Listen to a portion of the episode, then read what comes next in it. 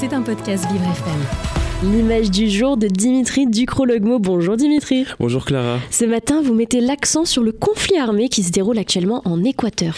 Effectivement Clara, nous partons du côté du Pacifique en Équateur pour parler d'un climat préoccupant. En effet, mardi 9 janvier, des hommes armés avaient fait irruption en direct sur le plateau d'une chaîne de télévision publique équatorienne à Guayaquil, prenant en otage les journalistes et les employés de la chaîne.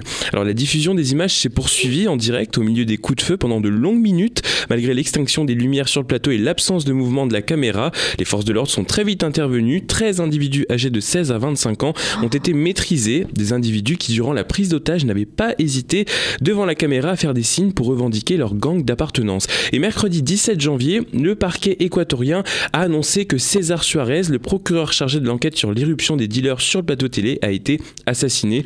Le procureur était chargé de déterminer quel gang avait mené cet assaut. Il se trouvait dans sa voiture lorsqu'il a reçu de nombreuses balles.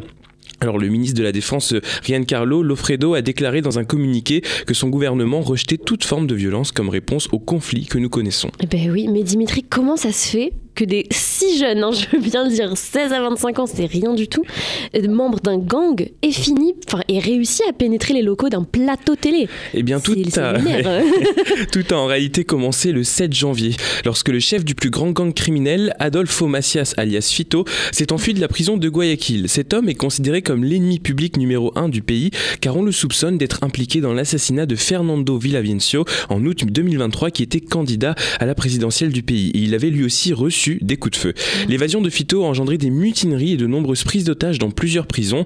La multiplicité de ces attaques ont donc conduit le président équatorien Daniel Noboa à déclarer l'état d'urgence en qualifiant le pays en situation de conflit armé interne pour que les forces armées soient pleinement soutenues politiquement et juridiquement dans leurs actions. Je cite, nous ne négocierons pas avec les terroristes et nous n'arrêterons pas tant qu'il n'y aura pas la paix pour tous les Équatoriens.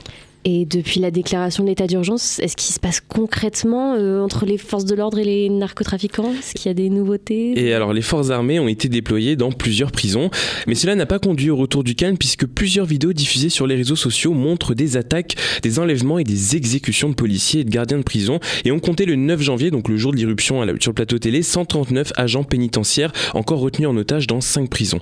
Brian Nichols, chef de la diplomatie américaine pour l'Amérique latine, a indiqué que les États-Unis sont préoccupés par la violence et les enlèvements en Équateur. Le Pérou, pays frontalier, s'est lui aussi mis en état d'urgence. Mais pourtant, Dimitri, l'Équateur était connu pour être le pays d'Amérique latine où régnait bah, littéralement une grande paix, bah, contrairement à ses voisins.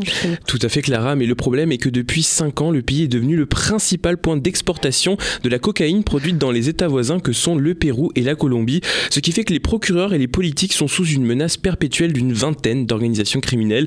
Et on le voit avec l'attaque du plateau télé, mais les civils sont également en danger. Les assassinats dans les rues ont augmenté de 800% entre 2018 et 2023, passant de 6 à 46 pour 100 000 habitants.